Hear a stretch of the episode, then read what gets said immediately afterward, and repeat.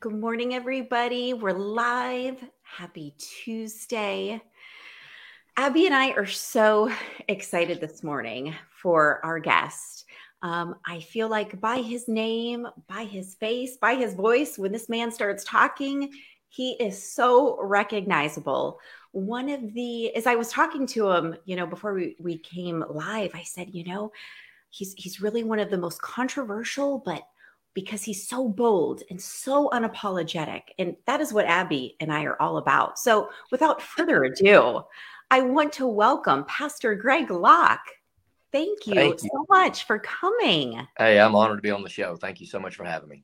Yes, I know how busy you are and it's you truly embody and stand for so much of what abby and i do here at the real deal of parenting and you know in, in this crazy time that we live in especially for social media and the censorship which abby and i as we run the top conservating conservative parenting platform we get so much censorship mm. and it's tough it's tough to speak boldly and yeah and you do that. And so I think one of the things, I mean, Pastor Locke, you've always been um, popular, but I think one of the things that made you stand out so much was during this pandemic, how bold you were to minister to people and not going with the laws mm. um, that were unlawful. So, tell, walk us through that. I mean, did you have any trepidation anywhere of thinking okay if i don't obey i know this this isn't right but if i don't obey like did you have any trepidation of going against the grain it, it, not really here's kind of what happened you know cnn just started showing up all the time like randomly. They've been here seven times and then because of that then cbs pbs vice news mtv you know netflix hulu everybody's been here to do our friend all of our friends. yeah, yeah. preacher that never shut down his church. But it's interesting. Here's how I sum kind of that question up. CNN said, you know, we don't like you because you profited because of COVID. I said, no, no, you don't like me because we profited because of courage. That's why our church grew, not because of COVID. Our church grew because I had a backbone and I was willing to stand up and say, you need to see this for what it is. Look, at the beginning, I was a little bit more compassionate, maybe than I am now. I didn't dig my heels in nearly as much. But after 15 days to slow the curve, and it just kept going and going and going, you know, we never shut down and I thank God for that. But you know, I don't I don't minimize the guys that did for maybe the first couple of weeks. I get that, especially if they had an elderly con. They didn't know what to believe. But after about a month or so, if you couldn't figure it out, then you have very little, if any, spiritual discernment whatsoever. This is a nefarious plan, right? This is an absolute demonic attack on the body of Christ. And so when I started calling it what it was, we went, you know, we've always had a very large social media platform, which helped in some ways. But uh, we went from a 350 seat auditorium to a 650 seat tent to an 850 seat tent to a 1200 seat tent to a 1500 seat tent. Now we're in a 3000 seat tent and people are packed every single weekend. We've been privileged to baptize 2700 converts in the last 18 months and every Sunday including this past weekend which was, you know, Thanksgiving getaway weekend we had hundreds and hundreds and hundreds of people gathered under a tent, practically standing room only. And it's not a Greg Locke deal, it's a God sized deal because people are hungry. They want somebody that'll stand up and say, Look, I'm going to shepherd you, and that may be difficult. There are no consequences to being a leftist. You can say things and believe stupid stuff and nobody does a thing. But if you're a conservative, if you're a Christian, right? If you believe in Jesus, if you say anything about, you know, a fraudulent election, oh my goodness, then you get conservatively censored. And so there is absolutely no sacrifice to believing nonsense. But if you stand for truth, it's going to cost you everything. Yeah. That's so true. So yeah. True. Well, I mean, I think I, I, what what have been, I mean, uh, uh I mean, I know the answer to this, but what what have been some of the consequences? Have people shown up? Have the cops shown up? Mm-hmm. What what what has happened since you have taken a stand and you've said, "No way, we're we're not closing down"? Well, know, one of the biggest things is, of course, the media has painted me in the corner as some kind of Jim Jones, you know, Kool Aid drinking, waiting for a Hale-Bopp comet cult to come back, you know, type of a deal. And so, you know, and I'm on Nancy Pelosi's top 40 terrorist hit list, you know, for the insurrection nonsense of January 6th. And so it's just been one thing after another. And so they demonize us, they paint us into a corner. The police showed up for the first number of literally two and a half, three months, every single service. But the problem for the left was they like me because we've supported them for so many years in our community. And so the sheriff's like, look, I'm not going to arrest you, man, but you need to say something. You need to make a statement to let these people know that you're not going to shut down. So that particular day, CBS, PBS, all of them were there. And uh, I kind of nodded at the sheriff and I said, Look, these people keep showing up, but I'm here to tell you, they're not going to arrest me. We're doing nothing wrong. And so I'm going to make a very bold statement. And so what I said, and the media had a meltdown, I said, Look, we so believe in our First Amendment right to gather under this tent and worship Jesus Christ that if you show up and impede on our First Amendment right, I said, our boys are going to meet you at the door with our Second Amendment right because we're not playing your Democrat games. And so that kind of stopped the police from showing up. But then the neighbors started showing up at the council meetings and the zoning hearings because we kept buying up the land around us because we were running out of parking. And they were like, he's a national security threat. He's a cult. And so the attorney for the for the county said, look, we're here for a zoning hearing, right? This is for permits. So this guy can keep growing. This is not because he's a national security threat. So we don't really care what you think. And so they got petitions together. They've tried to sue us over, you know, water running off. They've tried to sue us now over a sound ordinance. And so now we got to go to court over this sound ordinance violation, of which there is no sound ordinance. And so it's been one thing after the next. We've been vandalized twice. Uh, we've had to hire overnight security at the tent just so people don't, you know, burn the place down. There's always people there. We've had to run Antifa, BLM out of the tent a number of occasions. It's just protesters show up on a regular basis. It's just par for the course. Our people are used to it. We're just not going to play their games, and uh, we're just not going to give in. We're not going to quit. They know by now come hell or high water, we're just not going to close our church. We're not worried about the difficulty. We're not worried about the ramifications. We're just going to preach truth. And so they just keep coming after us, coming after us, coming after us. And there's literally been four documentaries that have been released within the last number of months and two more on the way just because they want to try to stop us. But what they're doing is what the enemy means for evil, God means for good. They're fueling my right. fire. You can't poke a guy like me without poking the bear. All that does is stoke my fire and make me buy bigger speakers and just preach longer, right? It's just the way I'm geared. I have a well, spirit of disruption. Yes. And it's bringing people to your church, right? So people are driving from crazy um, crazy places to come to your church, right? Yeah. Every I mean, Sunday, we have at least five or six hundred first time visitors every week. And every Sunday, they're different five or 600 visitors. And they're coming from California, from Oregon, from Texas, from Arkansas. We normally have about 22 to 25 states represented every single Sunday morning for one service. Our meet and greet lines are, are ridiculous, but I stay after as long as I have to for hours. And I meet every person that comes to our church because they're just tired of their pastor not saying what needs to be said. And they're driving here. We have five, at least five families a month that sell everything and move to Mount Juliet just to attend our church. It's unbelievable what's happening. That's chilling. And and you you know you spoke just volumes when you said you know when you speak truth, um, God's truth, God's word, and truth. What's happening today?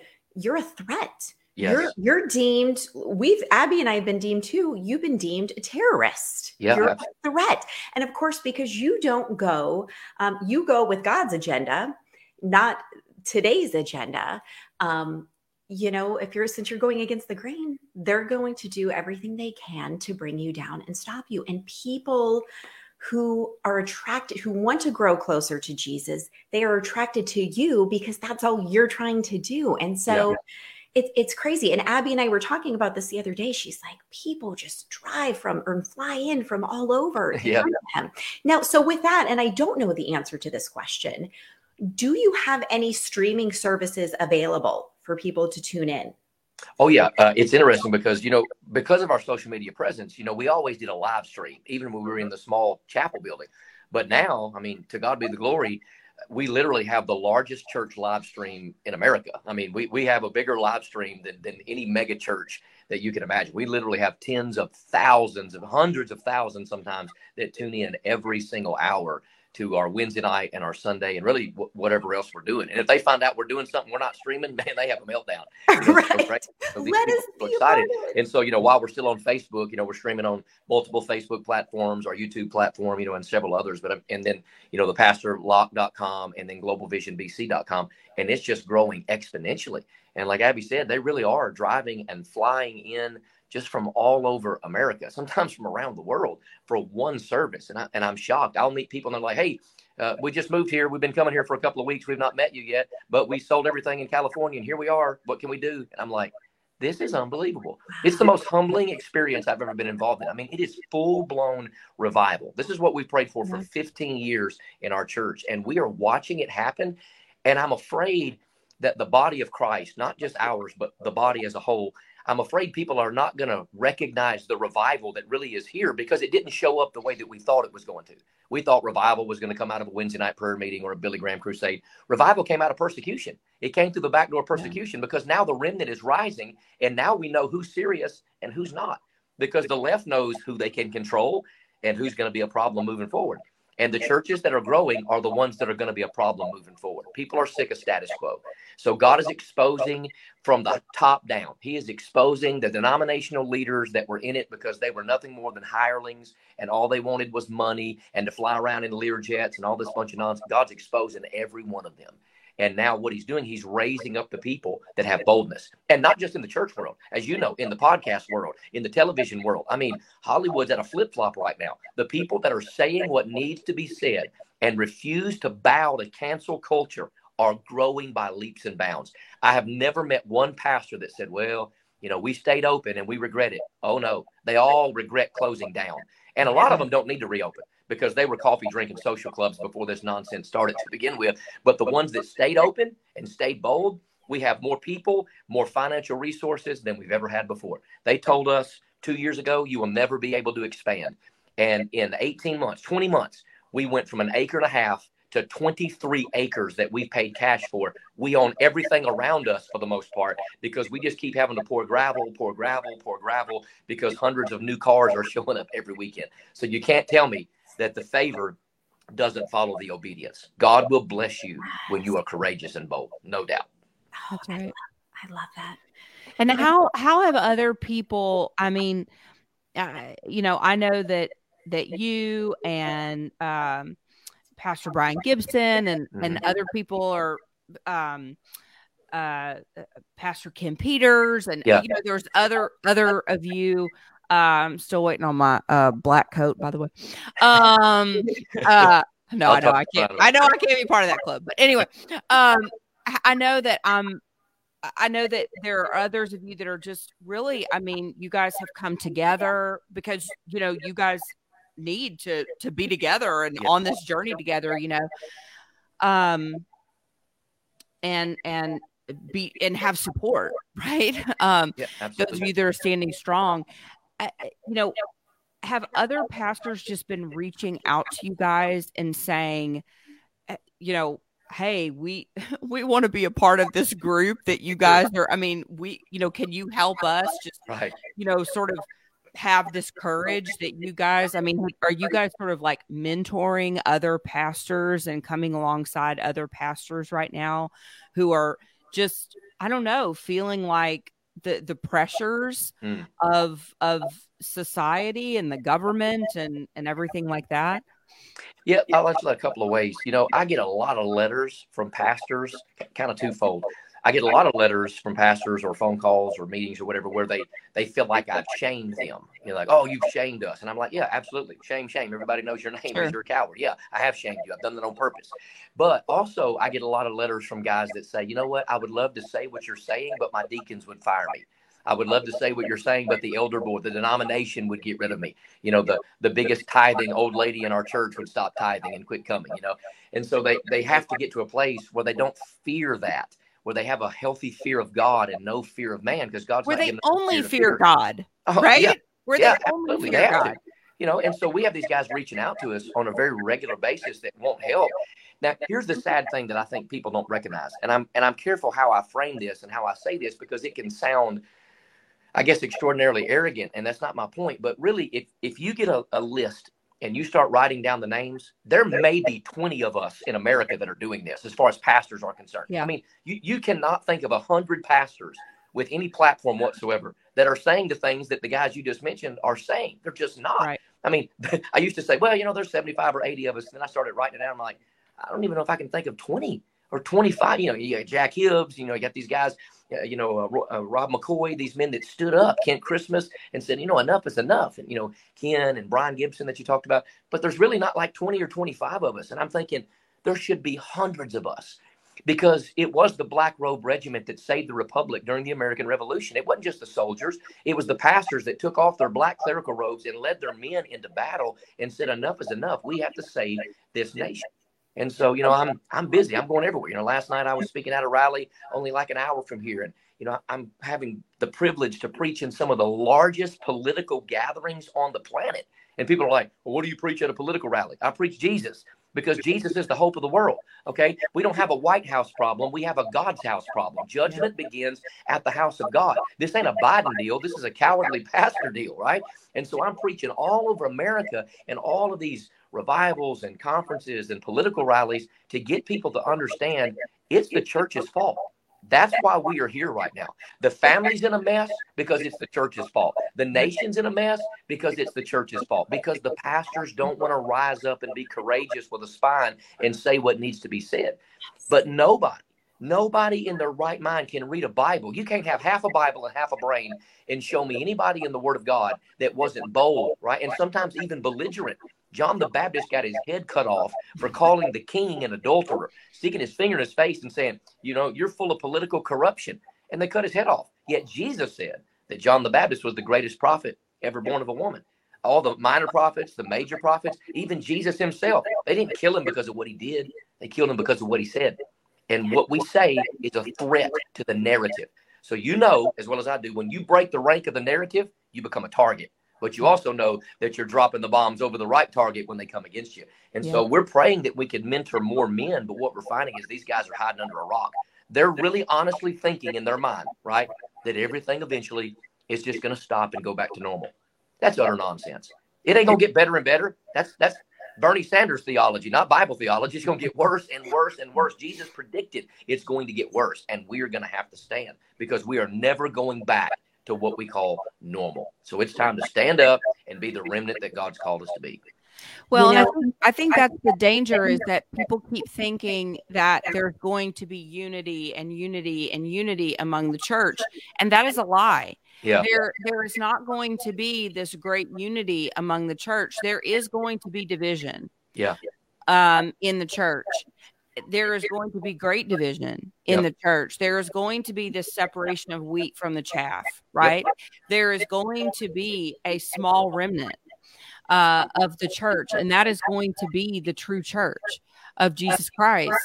And uh, we have to stop believing that that uh, that those of us that enter into heaven are going to be this this huge multitude of people. Not everybody's getting in. Right. Right. I mean, uh, people think people th- too many people think the cross is their golden ticket. Mm. The cross is everything, but that is not our easy pass yeah. into heaven. And what we're seeing right now, Pastor Locke, is what you said you know, uh, these pastors and priests and bishops and deacons, everyone's afraid to offend their congregation. I don't want to hurt anybody's yeah, yeah. feelings. No, hurt my feelings. I'd rather be offended into heaven than loved into hell, than yeah, loved and complimented into hell. Absolutely. No, you have to offend people. You have to call out sin. You know, and now, and that's what Abby and I do a lot, just as you do, you know, and then when you call out this sin, um, you're, you know, you're called unchristian like, you're not loving your neighbor. Yeah. All these things that we're told to accept. Well, God would want, yes, Jesus loves, you know, us all. God loves us all, but we're not called to love the sin. We're not called yeah. to, you know, eh, tell people just to keep living in that sin. And that's the biggest issue in any church, in any religion we're seeing today. Everyone doesn't is tiptoeing. Yes. Everyone's tiptoeing. And we need bold leaders like yourself? You know, it's interesting because everybody said, well, why don't you preach more like Jesus? I tell them if I did, I would be on nobody's podcast. Okay. Okay. Jesus would not been mainstream television. I mean, Jesus was a Bible preaching machine. It wasn't always just meek and mild baby Jesus. You got to read Matthew 23, man. He called names. He was a pretty scathing individual. We would have thought that that would have been a huge jerk of a sermon. That's what people would say today. Oh my goodness, I need a I need a plush unicorn and some Skittles. I need to go sit in the green room and feel better about myself. Jesus was a Bible preacher. Paul was very demonstrative in the way that he preached. And so, you know, you get all of these people. Well, how in the world could a loving God let anyone go to hell? The better question is, how could a holy God let anyone go to heaven? And we have forgot about the holiness of God. And men of God and women of God have got to get back to where we thunder out that truth. And because culturally, we look around and we think, how did we get here? Because the church stopped preaching and the church stopped having biblical morality and standards and understanding how valuable the authority of God's word is. And so we're in this hodgepodge of a mess and everybody wants a real soft, you know, give me a give me a 22 minute motivational speech. Well, people aren't driving and flying from all over America for a 22 minute motivational speech. They know who I am before they show up. I tell them there's no seatbelts in our tent. I'm not keeping you there. You can leave anytime you want to. A tent's got big doors, right? But they keep showing up and they keep showing up. I get people that book me for these meetings and I show up and I say, look, you knew who I was before you book me. If you haven't watched a Facebook video, that's on you, not me, because I'm not going to change for whoever shows up. I'm not going to give Trump a pass. I'm not going to give Biden a pass. I'm going to preach what the Bible says. I'm not compromising for your mom, for my mom, or for anybody else. I'm just who I am. And I think in these last days, we need some preachers like Ezekiel to be a watchman on the wall and stand up and say, enough's enough. This is what the Bible says. We're not looking for likes and clicks. Now, my book's not called How to Win Friends and Influence People. It's called This Means War because we're in a battle and we better fight. Yes. Yeah, it was funny. I'm I'm doing a talk. Um, well, I'm I'm doing a press conference at the Supreme Court, and uh, I had to turn in my remarks, which is not something that I do right. uh, usually, but uh, you know it was a requirement. So I I turned them in, and I I mean if I'm asked to speak, you know what I'm going to talk about, right? Exactly. I mean, like I, you know what I'm going to say, right? So my remarks, and I get a, a really sweet email back, and um, and I'm given the truth, right, about what abortion is, what it does to babies, very graphically, what yeah. what happens to babies, whatever. We're we're trying to abolish abortion here, right? Yeah. So I'm I'm giving it to to these people. I'm the, the press is going to be there, and I'm I'm going to tell them what exactly is happening to babies and what I've seen happen to babies in the clinic. So I get these comments back, and they say, you know, um, I'm you know I'm just I'm worried because uh, there might be you know like some sensitive ears and the there might be some children in the audience and blah blah blah and i'm thinking mm. Well, if people are built bringing their children there, then I would expect that they know that their children are going to hear about yeah. abortion if they're going to an abortion press conference, right? Like, I mean, I'm expecting that they're going to know that. And I'm like, I'm I'm not going to water down my message for people who may be sensitive yeah. to abortion. I mean, like, like hear what what we're saying here. I mean, yeah. like, babies are dying, and and and and in, in what what your what your primary message here is, people are going to hell. Yeah. I mean, and I, I think people just they don't grasp the seriousness of what is at stake here. Yeah, you're right. People are going to hell. And I and I just think that people don't understand. You know, I, I hear all the time people saying, Well, I hope they go to hell. And I'm like, No, you don't. Right. If you really understood what you're saying, mm. we don't want anybody to perish eternally in hell. Absolutely. You don't want your worst enemy to go to hell. Neither does God. We want everybody to spend eternal life with Him. We aren't doing enough about it. We aren't doing enough about it. Our pastors aren't doing enough about it. The church is not doing enough about it. Right. And we are censoring ourselves so much so in every aspect of who we are as Christians. We're censoring ourselves as parents. We're allowing the government to parent our children. We are censoring ourselves as Christians. We're censoring ourselves from the pulpit. We're censoring ourselves on social media. We're censoring ourselves everywhere we go because we don't want to offend. Hmm. And it is, it's pathetic. Yeah. It's, it's really, really pathetic because we we want to please so many people around us instead of only worrying about offending the one person that matters, the only person that matters.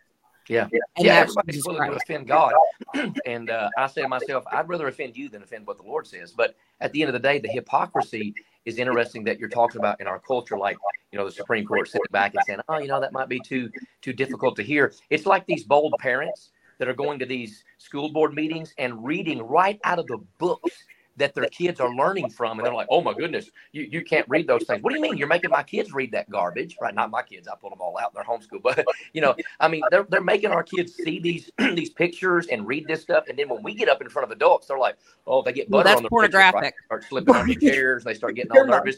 You're making our kids read that wicked nonsense and you won't even let us. It's so hypocritical because really parents and preachers, politicians, nobody really wants to know what's going on. If we knew what was happening right now, we would be shocked. They would be marching in the streets. No wonder the media won't cover the, the Ghislaine Maxwell trial that's going on right now because they don't want these elite pedophile, sex trafficking demons to be exposed. But I'm telling you, they're going to be exposed.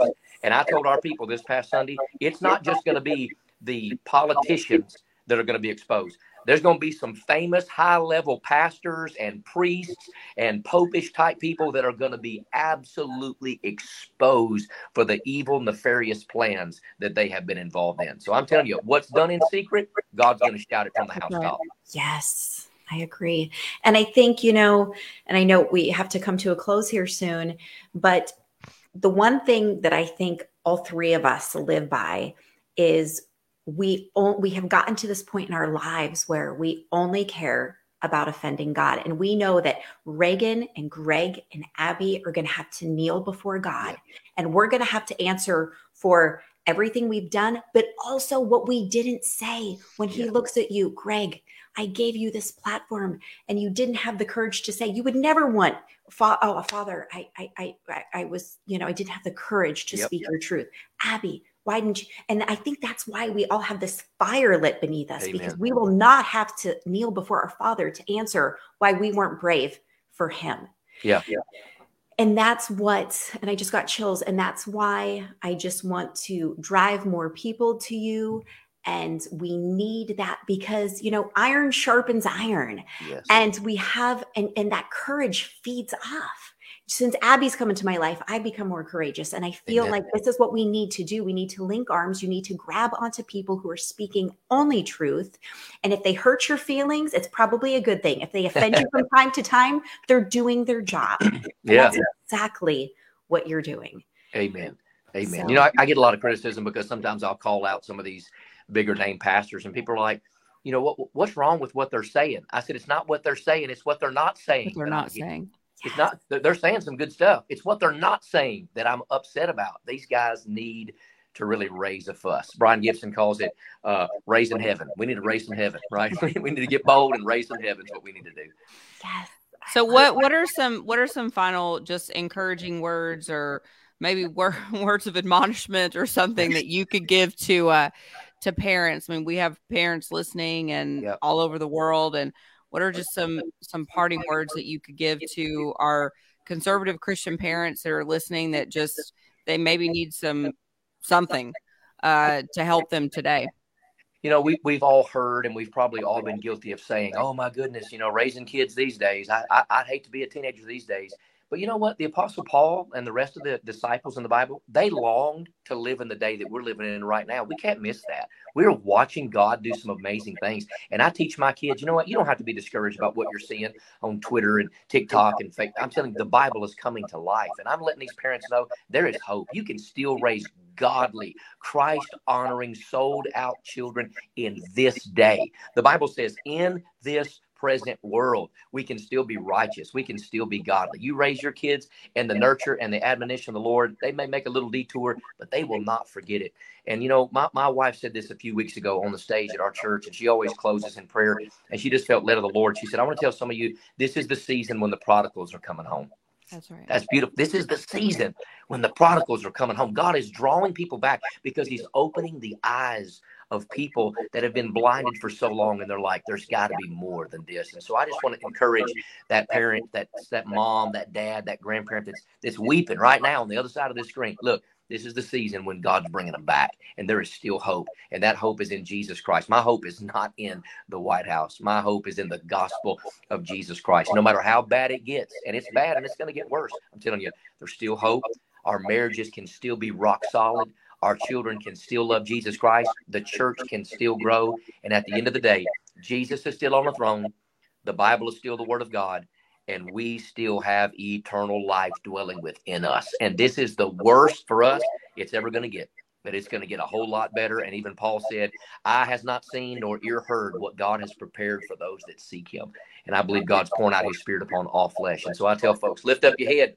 Your redemption draws nigh. Don't be discouraged.